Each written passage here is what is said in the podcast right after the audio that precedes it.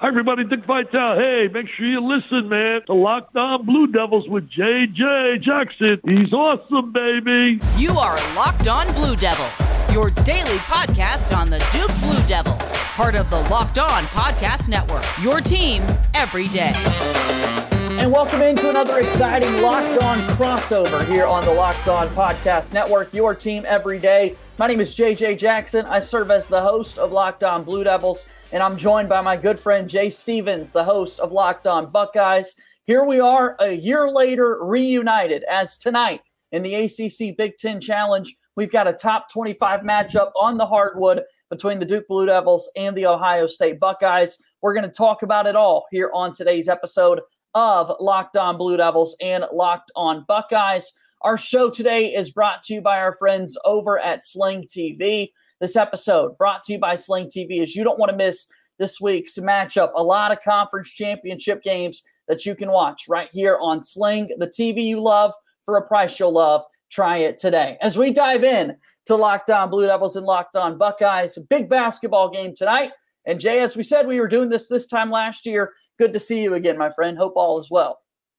Yes, J J, good to see you as well. All is well. We got a big matchup. Will it be the same outcome as last year, or will the home team win the matchup in back-to-back years? Little something I didn't think I would say last year.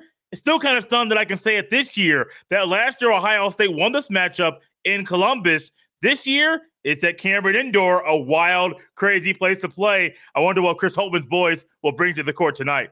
Yeah, that's a big question to be asked, because you're right. I'll spend a little bit more time later talking about last year's matchup and this one. But the one big, big, big storyline is that Mike Krzyzewski is not on the sidelines for Duke men's basketball. John Shire has taken over after forty-two years that Coach K was leading the Duke basketball program. So we'll have plenty to talk about that a little bit later in the show. I do want to talk about Chris Holtman and bunch there with the Ohio State men's basketball team, because here we are a few weeks into the year, first week of November, the season's off and running. So teams have played eight to ten games each in this new basketball season, and it's a top twenty-five matchup.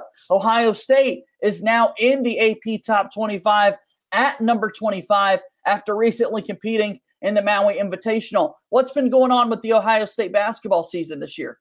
It's been a lot of meshing of new players, not just new players that are freshmen, but new players that are on the Ohio State basketball team, as there are quite a few transfers and quite a few freshmen that are on the court this year together. Also, you have Justice Sueing, who had a career game against, I believe, Cincinnati, scoring thirty-three points, a career high for him.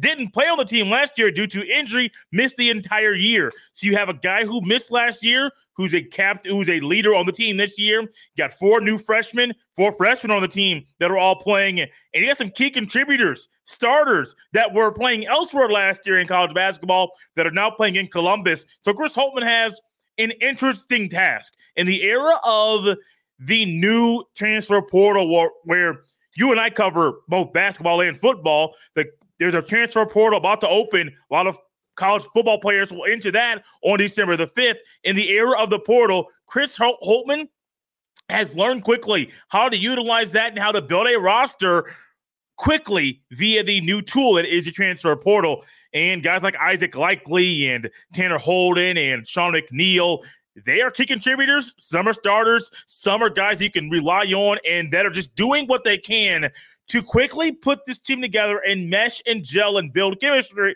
build chemistry early on in this college basketball season. Five and one, the record for Ohio State. The one loss on the year came in Maui to San Diego State. But as you said, impressive wins over Cincinnati, a win over a top twenty-five team in Texas Tech at number twenty-one. What has been the biggest strength of this Buckeyes team this year? Honestly, the biggest strength is your leading scorer coming off the bench. Well, that's one of these strengths. I won't say it's that's the biggest. One of the bigger strengths, the bigger stories to me, is the emergence and just the continued growth for Zed Key. Now, the leading scorer on the year is Bryce Sensabaugh. Uh, don't have the numbers right in front of me at this point in time. Uh, yes, I do. Leading the team in scoring, fifteen point eight points per game. Um, as a freshman, shooting fifty-two, fifty-three percent from the field, and he doesn't start. Like, it's odd to me that your leading scorer, I get he's a true freshman. I get that this is a first time playing college basketball, but he's your leading scorer. You, you're getting contributions and uh, a couple more guys that are averaging double digits uh, in scoring, and Justice Sueing and Zed Key. You have two more guys that are averaging nine a game, and Sean McNeil and Bruce Thornton. I think Zed Key is one of the bigger stories. He continues to grow, be a big piece down low. Uh, throughout the first three games, I believe he was averaging a double-double, just walking double-double, double machine he was. But Bryce Sensabaugh has quickly figured out the speed, the pace, the agility that's needed, and the strength that you need to be successful in college basketball, and he continues to be a big piece of the pie and a force on the offensive end for the Ohio State Buckeyes.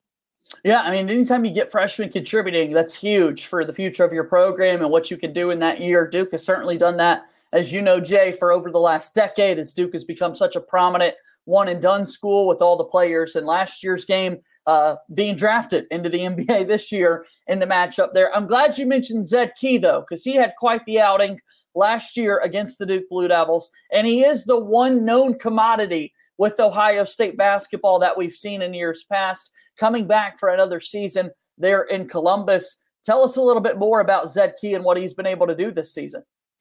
One of the biggest things about Zed Key is that he has continued to put time in, put the work into making his body physically fit and conditioned for the long, grueling college basketball season. I think we always lose sight that these are student athletes. Now, there's a lot of emphasis on them for being athletes, but to be a college athlete, they have to be a student first. And Zed Key has been able to learn how to uh, manage the time between practice, team meetings with the team, study sessions in class, and he has continued to chisel his body out and be better conditioned for the college basketball season. I know last year, going into last season, talked about how he lost ten to fifteen pounds.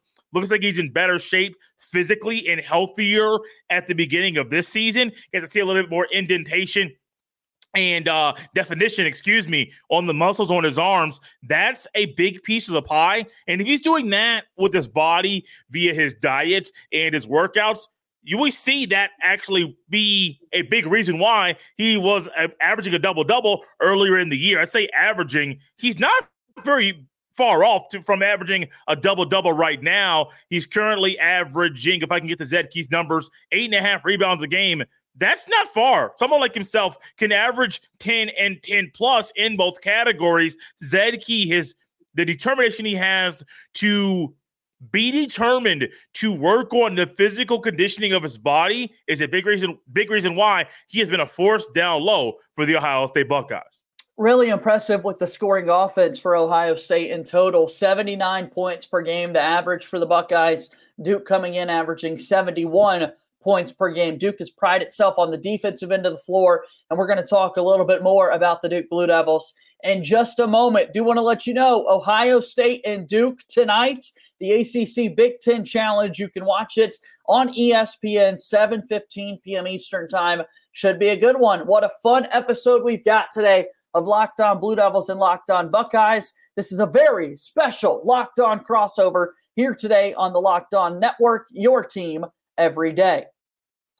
Our show today is brought to you by our friends over at BetOnline. BetOnline is your number one source for sports betting information, stats, news, and analysis. Get the latest odds and trends for every professional and amateur league out there. From football, and oh boy, do we have football at BetOnline. It's conference championship week. You got to go see all the lines and props out there. Also basketball, soccer, and esports. It's all covered at bet online dot net. And if you love sports podcasts, you can find those at BetOnline as well. We're always the fastest and easiest way to get your betting fix. Head to the website today or use your mobile device to learn more.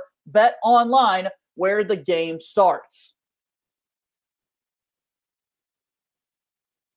And as we roll on with this Locked On crossover with the Locked On Buckeyes podcast and Locked On Blue Devils podcast, getting all of you ready for the A C C Big Ten Challenge matchup between the number seventeen team of the land, the Duke Blue Devils, and the number twenty-five team of the land in the A P poll for the very first time this year, the Ohio State Buckeyes. J J, you mentioned it earlier. First year in a very long time. forty-plus years since Duke has not been led by Coach K. How has it been so far without having Coach K on the sidelines? It's been strange. It's been strange, Jay. It really has. It's uh, taken a lot to get used to. There is such a large uh, population of Duke basketball fans, myself included, who our entire lifetime, I'm giving away my age here, but I, I, I'm less than forty-two years old, Jay. Like, my entire lifetime, Coach K has been the head coach for Duke men's hoops. And so uh, what is it like when John Shire takes over the program? It's been really different, seeing a different man on the sidelines for Duke men's basketball, but the recruiting has been the same. Duke, once again, has the number one recruiting class for the next two years. They've been able to bring in incredibly uh, high-rated basketball players, tons of talent on a roster that went all the way to the Final Four a year ago. eleven new players on this year's team, only two guys back from last year's squad. Tons of freshmen having to contribute once again for Duke. But yeah, to answer your question, it has been definitely different not having Coach K there in Durham. It's weird, I will say as well. I'm not going to tell my exact age, but I am just like J J. My entire lifetime, Coach K has been there at Duke. John Shire, he's a Dookie, and I had a feeling it was going to be a Dookie that would be someone that would take over for Coach K. But anytime you come after, come into a program that's an elite college basketball program, it's tough. But then you add in the history of Coach K, the number of national championship wins that he has, the number of Final Four trips, the number of A C C championships, both regular season and conference tournament. It's tough, man. And John Shire, he knew what was right in front of him, but he had no idea. I mean, you know what's in front of you, yeah. But I don't think anybody knows, J J, what is what is what John Shire is going through. And I don't think, J J, John Shire was ready to take on everything that's, that, that's happened so far. How do you think he has done early in the season? Yeah, I think that's definitely a conversation that a lot of Duke fans are having. Eight games into the year, Duke right now sitting with a six and two record. I will say Coach K took over the Duke program at the age of thirty-three. John Shire is also thirty-three, set to turn thirty-four. Very similar backgrounds, both from the Chicago area. John Shire played four years for Duke, culminating in winning the two thousand ten National Championship as a player. He also was on staff for nine seasons with Mike Krzyzewski. So, uh, Coach K, though, you're replacing a guy that's got five national championships, thirteen Final Fours, the most wins in the history of the sport. No one has won more games than Mike Krzyzewski. So that is massive steps and shoes to follow uh, for John Shire. But I think he's done a fair job. I think trying to figure out the rotation uh, with a deep roster with nine people that are really contributing right now at this point of the year, trying to figure out your lineups with two seven-footers and Derek Lively and Kyle Filipowski, how they're going to be able to factor in throughout the season has been a bit of a challenge. And their top recruit, and Dariq Whitehead, has been sidelined from injury. He's now coming back and trying to work him up to speed and into game shape. That's been difficult as well. But at the end of the day, you've won more games than you've lost. You've had a couple of impressive wins at the Nike event. You're playing really good defense. Duke is still a top five team in the entire country in rebounding categories. They've done some impressive things so far. That's a good sign of a young coach, a new coach at any level coming after a legend. The things you discussed, the, the rebounding, the defense, those are some things that Duke can build on. Duke has only two losses on the season. One's against Kansas, one's against Purdue. Kansas, a good basketball school, good basketball team. Purdue might be surprising some people, but they're really good as well. Only having two losses on the year is really a luxury for any coach. New coach, not, not, a, not, a, not a new coach, doesn't matter. It's a luxury. Who are some players at Duke this year that have been key for them to have a six and two record right now? Yeah, Kyle Filipowski is the first one that comes to mind. A seven-foot freshman, a bit of a stretch four. He can really shoot the ball from the outside. He started his career at Duke this season with three consecutive double-doubles. Nobody has ever done that before in the history of Duke basketball. A guy by the name of Marvin Bagley the third did it two consecutive games to start his college career, and we know how good of a player he was at Duke for that one season. But he didn't do it three straight games, and Filipowski did. So he's rebounding the ball really well. And then the one returner that has been a big player for Duke from last year's Final Four squad is their point guard, and Jeremy Roach. He's back for his junior season. He's done a really nice job scoring the basketball. I think Duke fans, uh, myself included, want to see him distribute the ball a little bit more, and that's, again, something that Duke's trying to kind of work into is their rotations and spreading the ball, spacing the floor, kind of making it all fit together. But two players to be on the lookout for would definitely be Filipowski, number thirty for Duke, and then the point guard, number three, Jeremy Roach. Do you see any issues with this team that might be alarming, that could be a problem, especially once Duke begins league play? Yeah, shooting from the outside has definitely not been great for Duke. The loss against Purdue, which I'm glad you mentioned them, Jay, because your, your Ohio State fans are going to know a lot about Purdue. They're in the Big Ten. You're going to have some big matchups with them this year, of course. Uh, Purdue played Duke this past weekend as the number twenty-four team in the country. After winning the Phil Knight Legacy event, they skyrocketed yes. all the way up to number five in the A P poll. What a rise for Purdue, the number five team in the land. And in that game, they just dominated the glass. I mentioned that Duke's a top five rebounding team, but all of a sudden, Purdue did a really good job of rebounding the basketball and limiting those second chances for Duke. And at the three-point line, Duke shot just two of nineteen from three-point range. Horrific shooting display from the Blue Devils in their loss to Purdue. So uh, in terms of what was a struggle for Duke so far this year, it's been consistency on the offensive end of the floor, which in years past, when you bring in the number one recruiting class, you're worried about the defensive side of the floor. That has not been the case whatsoever for Duke. It's been a matter of consistently scoring and knocking down shots from the outside.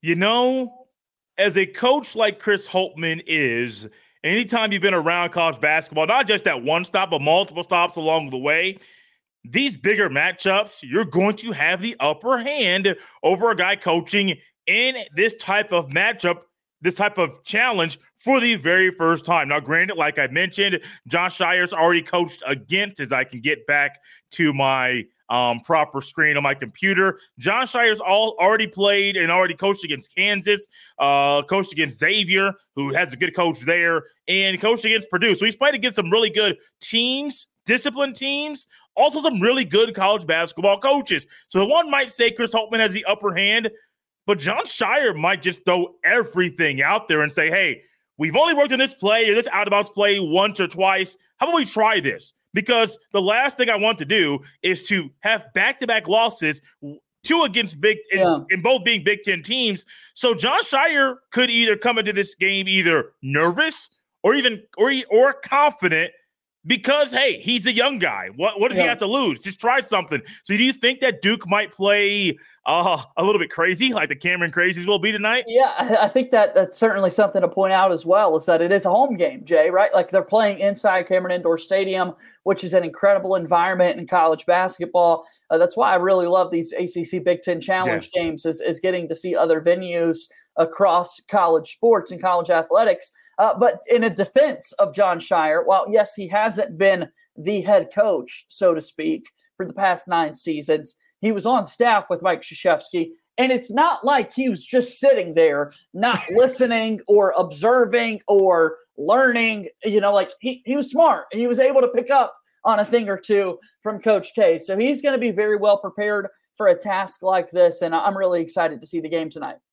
I am as well. I'm also excited to roll on to discuss more. What is what's at stake tonight for both of these schools, either pros or cons, wins or loss? Both schools have a lot riding on this game, and they can use it as a building block for success down the road. We'll discuss that next right here as just Locked On crossover with Locked On Buckeyes and Locked On Blue Devils continues. Thanks for making this Locked On crossover your first listen today. For your second listen today, check out Locked On Sports Today, from the games that matter the most to the biggest stories in sports.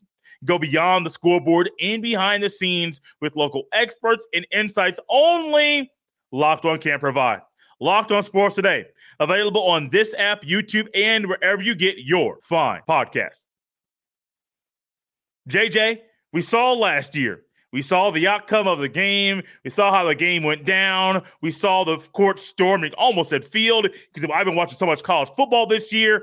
We saw the court storming there in Columbus, And I think when we look at what's at stake, at least from the Ohio State point of view, it's the building block type of game for the Ohio State Buckeyes. I mentioned earlier, you're meshing. There's a lot of chemistry that you're trying to build. And if you can go on the road after playing in Maui in that weird type of situation where you're playing back-to-back-to-back days against some really good competition, you come back, you're on the road still in a very hostile environment, and you get a win on the road, that's a way to build some chemistry and confidence with a team that's trying to do that and doing that somewhat well early in the season. That's a quick snapshot, J J, at what's at stake for Ohio State in a positive way. What do you think is at stake for Duke in this game? Yeah, I mean, certainly when you look at the magnitude of a game like this, these teams don't necessarily need to be worried as much about building your tournament resume because they play in great conferences. Duke plays in a great conference in the A C C. Ohio State is going to get really tested in a great basketball conference in the Big Ten this season. But to be tested against other opponents uh, at that Power Five level, you're really going to get to walk away impressed by what you see on the other end of the floor. So uh, for Duke, the idea of coming to get a little bit of a payback from a year ago, although, again, only two players were on the squad last year. The coaching staff remembers. Duke fans certainly remember. I mean, what a game that was. Duke had a fifteen-point lead in the second half mm-hmm. against Ohio State in Columbus last year. Duke, the number one team in the country at the time, one year ago today, and led by Zed Key's career-high twenty points. The final four and a half minutes, Duke didn't score at all, and the Buckeyes were able to come back and win. So I think there's an element of a get-back that's going to come to mind with a lot of these guys, because I know the current Duke recruits on the roster were watching a game like this a year ago, and they want to live up to the task and know there are going to be a lot of people watching a big game like this. So, uh, and it's an opportunity for Duke to get back right because they lost the last game they played. They lost on Sunday against Purdue. So uh, I think those are kind of the big things that come to mind for what's at stake for Duke. What about for Ohio State on your end? I do think that with Ohio State, when you have a guy like Bryce Sensabaugh, who's your leading scorer, you have Zed Key, who has been, was a double-double machine earlier in the season. You get, you're getting Sean McNeil to get more involved in the offense and doing not just the three-point shooting, but some curls, um, some pick and pop, some um, uh, uh, uh, things off things off of screens and things, things of that nature. Um, you're going to get him as well to be someone, hey, he's played good basketball. Played for a good coach previously, played in some crazy environments. So you're going to get him. He's building confidence. You get Justice Sueing on the heels of a career high for him, thirty-three points, who's getting his feet wet. I mentioned building chemistry, but now you're going to start to you're going to start to see who is going to be your one, your two, and your third leading scorer in this for the team. Will it be Bryce Sensabaugh? Will he start? Will he not start? I think he should start. I think he should, he should consistently start. I think Justice Sueing can be a leader, and he can be a better leader by putting the ball in the basket more. I think Sean McNeil can be a big piece of the pie. I think Zed Key can do it as well. But how will those pieces do it together consistently? Also, I thought going into the season, Wright State transfer Tanner Holden would be someone who would average ten to twelve points a game. Do we see the emergence in him have his season high in this game as well? All things that we're going to be thinking about, but I think for Ohio State, it's building chemistry and kind of getting the hierarchy, may want to say, and who's going to be your first, second, and third leading scorer and how the other players can contribute in a hostile environment that will be Cameron Indoor tonight.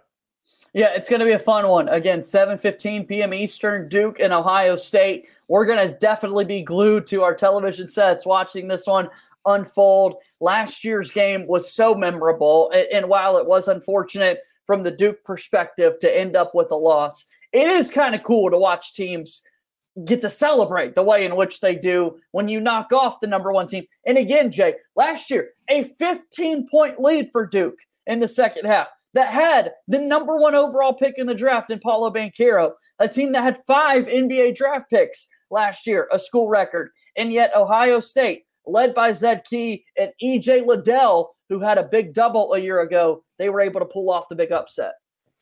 Yeah, it's it's still insane to me, J J, that we're talking about this a year later, and that was the outcome. Uh, fifteen-point lead, no points for Duke in the final four and a half. That's unheard of.